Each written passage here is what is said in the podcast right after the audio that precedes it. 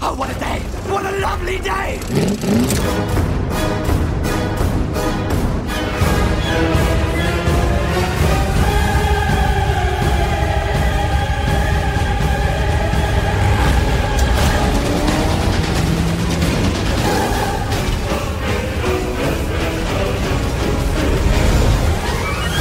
Welcome to the Mad Max Minute Podcast, the daily podcast where we break down Mad Max one minute at a time. I'm Rick, And I'm Julia. and today we're talking about minute 22, which begins with Bubba Zanetti approaching the station master, and it ends with the station master bringing the gang to meet their friend who's come in on the train. So, considering that we start off this minute with Johnny the boy patting down Toe Cutter's hair some more, I figured this might be a good time to talk about the actor Tim Burns. So, Tim Burns has a top four on IMDb, like everybody else I've brought up so far. His number one, Mad Max. Number two, he played in 1982's Monkey Grip, where he played a c- character named Martin. Number three, he was in The Chain Reaction in 1980, which might sound familiar because our good friend David Brax was in The Chain Reaction as well. Um, Tim Burns played Survey Driver, another, you know, unnamed role. Speaking of unnamed roles, his number four in his top four is Stations, 1983, where he's credited as actor.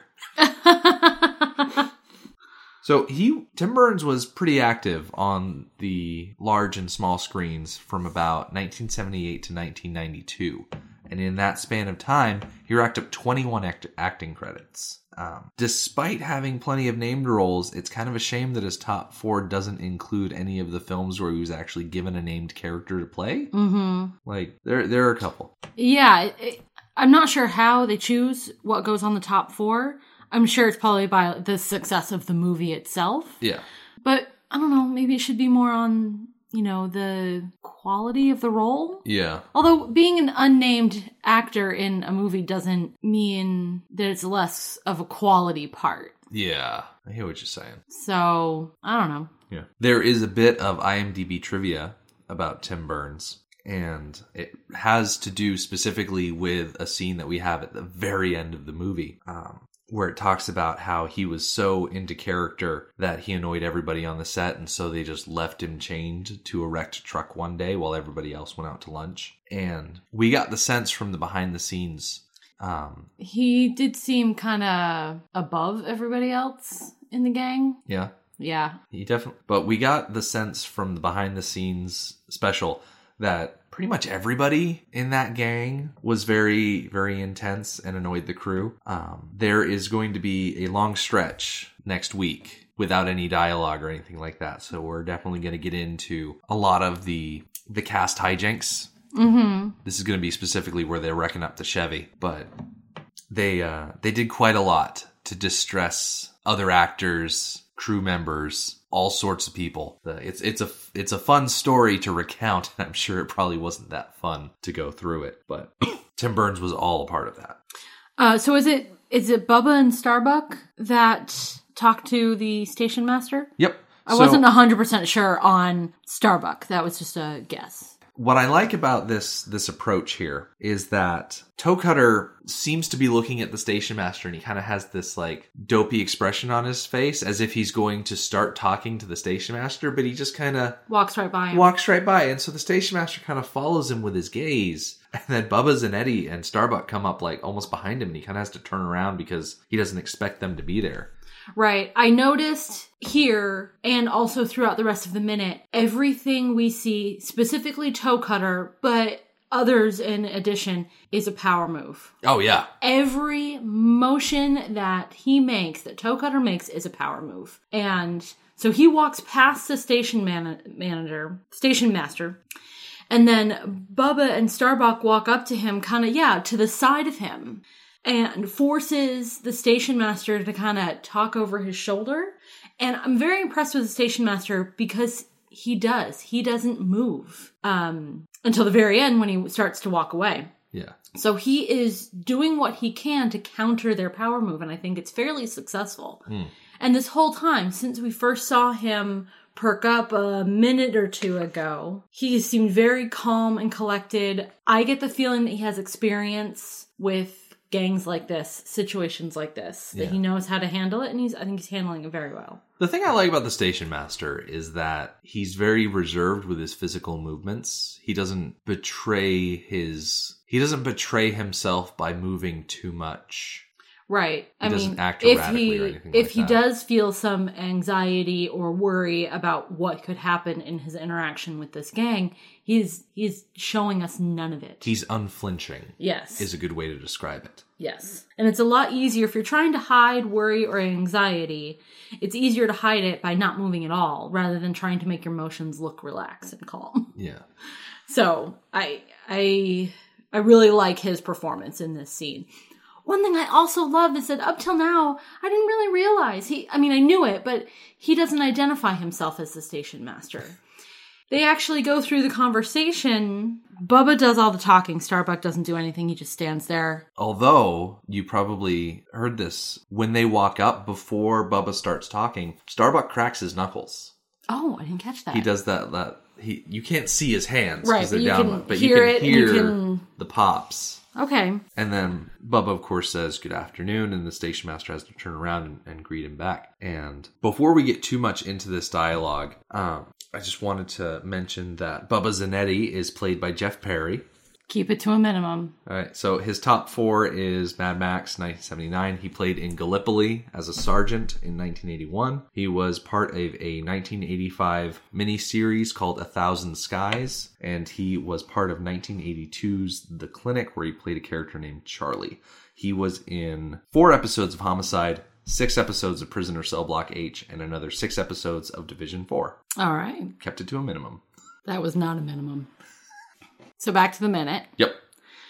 Uh, they have an exchange, which is fairly polite, although the undertones are less so. Uh, I can't decide if Bubba is trying to keep temper under control or if he's just trying to be minimalistic in the way he's talking. It really could go either way. I watched his the way he speaks to the agent a couple of times and not really sure if if there are some times where it kind of looks like he's on the edge of being violent to get what he wants, get the information that he wants out of the agent.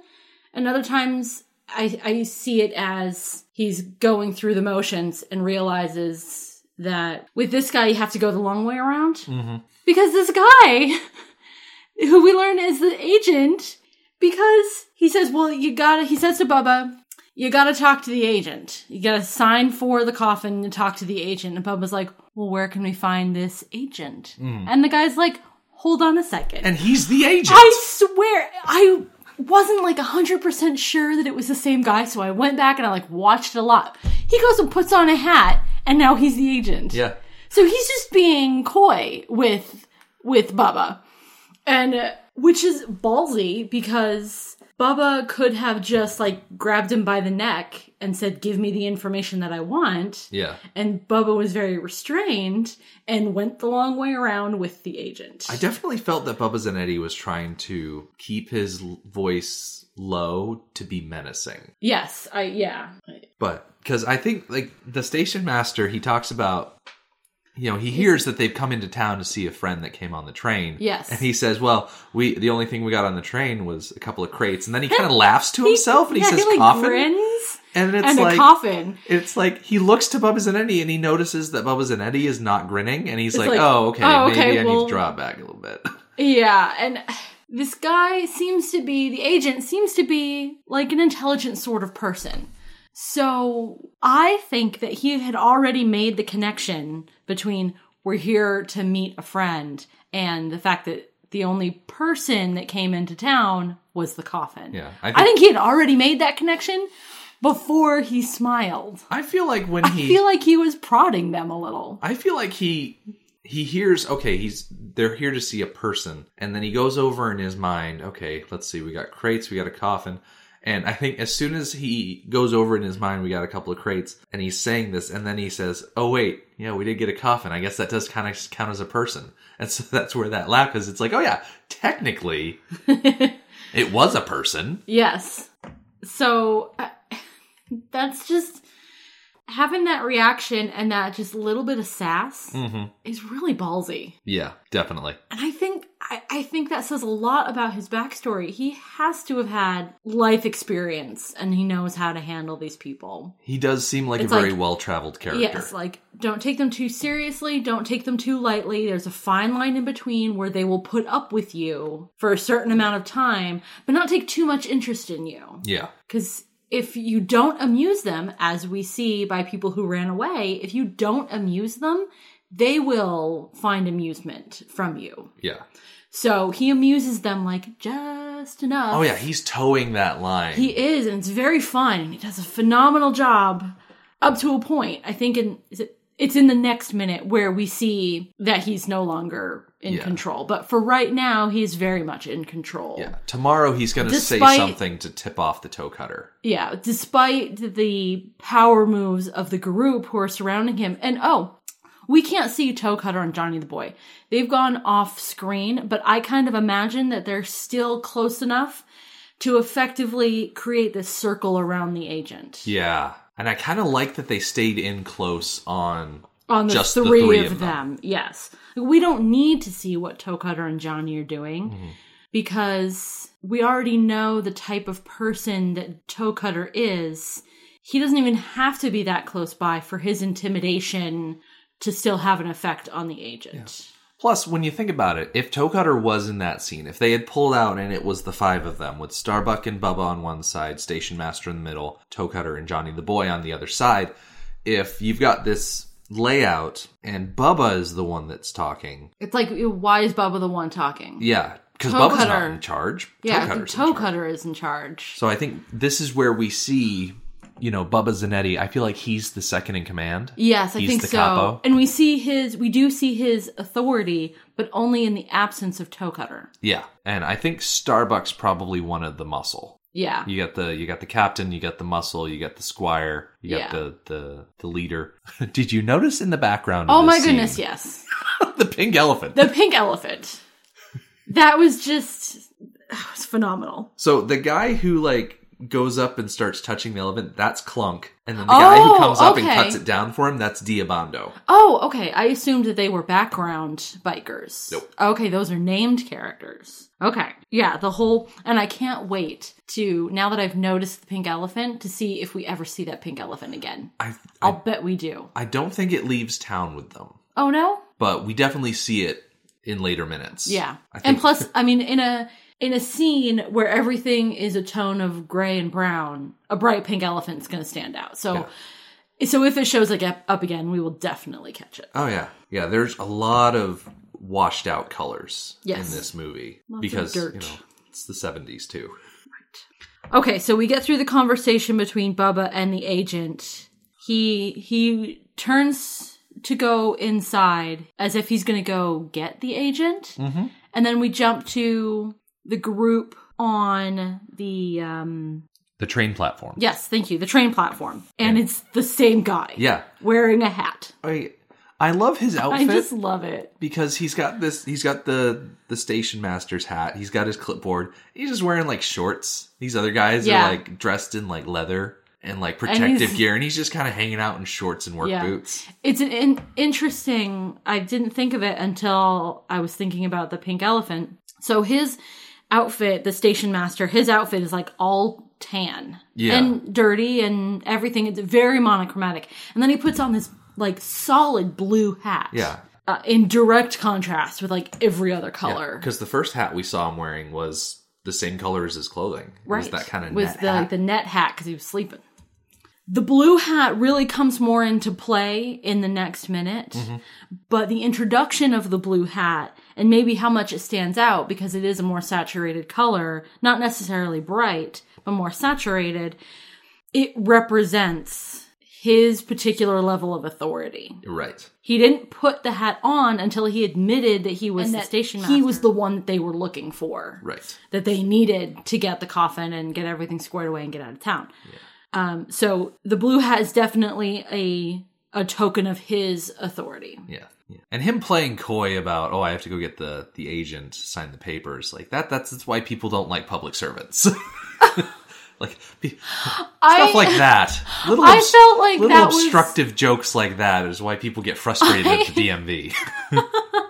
I felt like that was more of his of his sass. oh yeah, I, it was more of the grinning before mentioning the coffin yeah. Mm-hmm. and yeah, more of his sass. So this train station that they're walking into, that is the Clunes train station. Oh, okay, so it's still same town. So same town, Okay, same place, and um, it's updated. It doesn't look the same. that's too bad because it's very classic, The um, classic train station. the walls have got a nice brick treatment now. The pillars are still there, but they've got different little toppers. The roof is pretty much still the same. It's still got those little smokestacks or whatever they're supposed to be vents. Um, but the whole thing just it's colored different nowadays. The interesting thing about the Clunes state station is that it is over a kilometer south of the scene that we just saw. Oh, Like physically speaking, yeah, they would have had to walk about 15 20 minutes to get That's from where funny. they started to where they are here yeah. and i want to bring that up because on friday there's going to be a, a shot of toe cutter at the train station and then toe cutter shows up on that road and the direction he comes from versus the direction where the train station actually physically is in real life it's it's going to be an interesting observation of how what kind of world that you know miller and kennedy were trying to paint here as far as geography is concerned Okay, because if he had actually run from the train station to the main street, he would have come from a completely different direction. But we'll talk about that on Friday. okay. So they're walking down the platform. It, there's a moment where they transition from looking at the group head on to looking at Toe Cutter kind of over his shoulder from behind. There's a noise. Oh, yeah. What the heck is that noise? It sounds like a train stopping, but there's no trains on the tracks that we can see. Yeah. So, and do you know what it is? I'm not quite sure what it is. I called it an audio sting because that's what it sounded like. Um, hold on. I'm just I was at a loss to what purpose it served. Um it I mean it was at the moment where they showed us the coffin. It's kind of like a, a modulated scream with a bit of electronic reverb on the back end. Yeah. So it could have been like to accentuate the reveal of the coffin, but we already knew the coffin existed. We already knew that they were going towards the coffin. You know, it wasn't any sort of surprise reveal. The- I think what's surprising about this reveal is the size of the coffin, which they actually call attention to in the dialogue. Right, that it that there's that it's small, that there's not much left. Mm-hmm. in the in the shot where it's them head on the station master stops and then turns as if to say something to the toe cutter and the second time in this minute the toe cutter just, walks, right, by him him. another power move Yep, absolutely.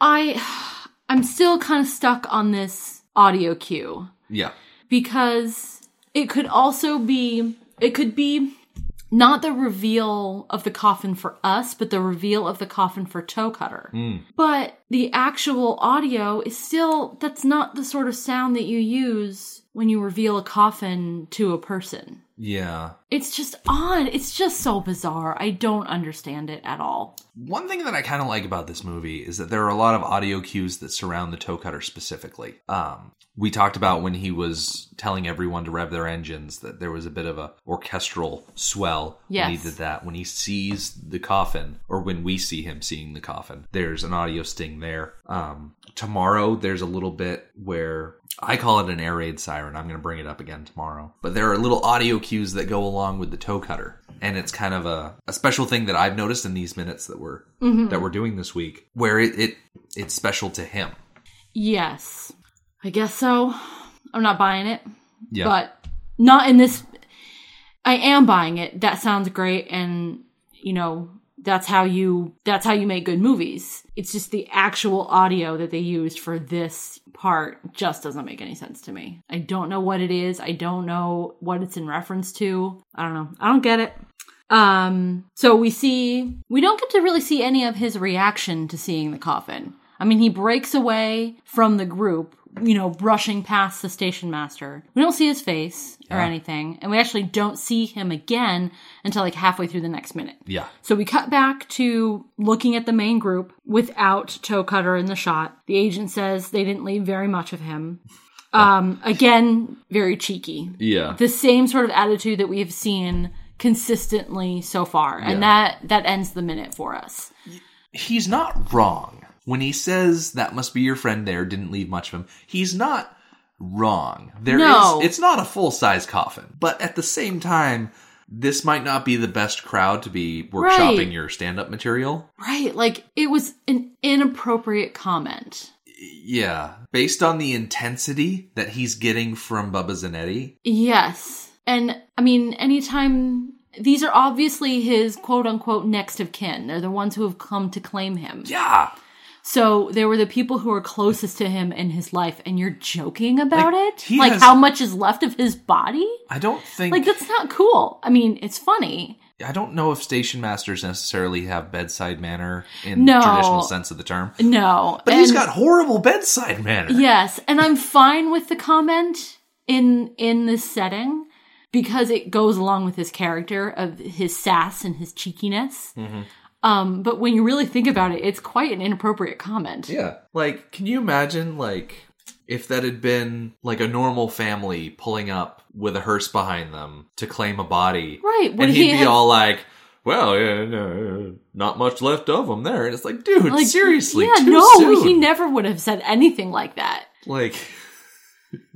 I don't. I don't think he's ever heard the phrase "too soon." Yeah, He strikes me as that kind of guy. Like, dude, reel it back a little bit. yeah. Uh, I mean, Having said that, I still very much like him as a character. Oh, yeah. and that definitely fits his character. yeah, he he is he is a funny little character. Yes. His statement, however untasteful and poorly timed, does kind of make me wonder how much of the Knight Rider was left because he blew up. He, did. He, done exploded. He did. but I mean, I I think it depends more on how his remains were treated after the crash more than the crash itself. Yeah. Cuz if they wanted to, like they could have uh, picked through and like gotten all of his bones and stuff. And yes, it was a big explosion, but I'll bet you it wasn't it was all show and no substance. So it's not like he was sitting in that car burning for a period of time.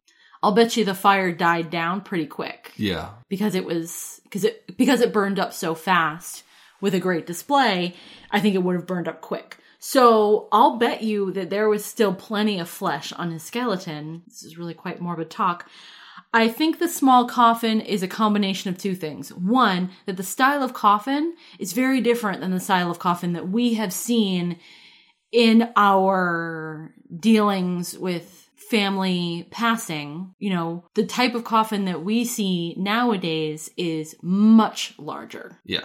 Um, not the case with with um I guess old fashioned Yeah. style coffins where it's just barely big enough to hold the body. Because I imagine with with this coffin specifically, it looks to be about the length. I'd say four feet. Well, I think there are also some perspective issues. Because when we s- we see it later on, We do. So I in the think back of a pickup truck, and t- and Toe Cutter just kind of has it resting against his shoulder. I think that we should reevaluate the size of the coffin when we see it in a different setting because I think yes, it is not a large coffin. Yeah. But I think here there might be some s- perspective messing with our judgment on its size. It definitely looks smaller than you know when you watch older movies, older cowboy movies like Tombstone right. and The Quick and the Dead. You know they have they always have a coffin maker in town, Right. And it's and it's the same style coffin, like kind of the diamond shape, where it's just wide around the shoulders and then starts to angle in towards the feet. Yeah, it tapers in towards the head and the feet. Yeah, Yes. So it's definitely that style coffin. If the body had burned down to where it was really just a skeleton, where it was Aunt Brew and Uncle Owen. right, they really could have just like piled the bones Yeah, into you know a four foot coffin. Yeah. But I or even like a coffee tin if it burned down enough. yes, but I just don't think that the the explosion would have done that to him. Yeah, I think the explosion would have burned hot and fast and then been done. Yeah, I think when I think of an explosion, I think of the Mythbusters. And when I think of Mythbusters explosions, I think, of course, of their dummy Buster Right. and the way he just blows apart into pieces. So I imagine that they probably just So you found think- what they could. okay, so you think he was blown apart into pieces. It was a very violent explosion. Yeah. That would make sense that he's maybe fleshy still, but just piled in there. Yeah. Maybe they came through with like a cleanup crew with a bucket and a shovel or something like that. Right. But you know what really is sad about this? Toe Cutter is showing up here to reclaim the body of the Knight Rider and bring it somewhere. Marmaduke doesn't get anybody. Right. She's not even mentioned anymore. Yeah. She just kind of disappears entirely. No one ever inquires after her. Nope. No one cares about her. She she had a, a ru- one you know crazy ride and then disappeared into obscurity. It That's is kinda sad. possible. It is possible that she was on a different train going somewhere else, so that her kid could claim her. That's true. I'd I'd like to believe that. I'm gonna go with that story. You know what? I like that story a lot better than mine because it's a lot less depressing. Yeah, You know, because everyone should be claimed by somebody. yeah. You know, maybe maybe there's a much more involved story than her just helping him bust out of prison. Right. You know, Because, I mean, we've talked before about there must be some kind of backstory. They had to have had some sort of relationship Mm-hmm. before this moment, and she came from somewhere. So I'm going to say that she went back to where she came from. I'd like to think that there's you know a nice shady spot on top of a hill underneath a an oak tree with a simple headstone. Just says, well, it wouldn't say Knight Rider's girl or anything like that. It would but, say Uh, you her know, actual name. her actual name that she wasn't given by whoever wrote the credits for this movie. yeah. One can dream, right? Yes. One can dream. All right. So on that at this Hopeful. hopeful slash depressing note, our website is madmaxminute.com. You can follow us on Twitter at madmaxminute and like us on Facebook at facebook.com slash madmaxminute. Thank you for joining us for Mad Max Minute number 22. We will see you tomorrow. Motorbikes and Leathermen. Take me to the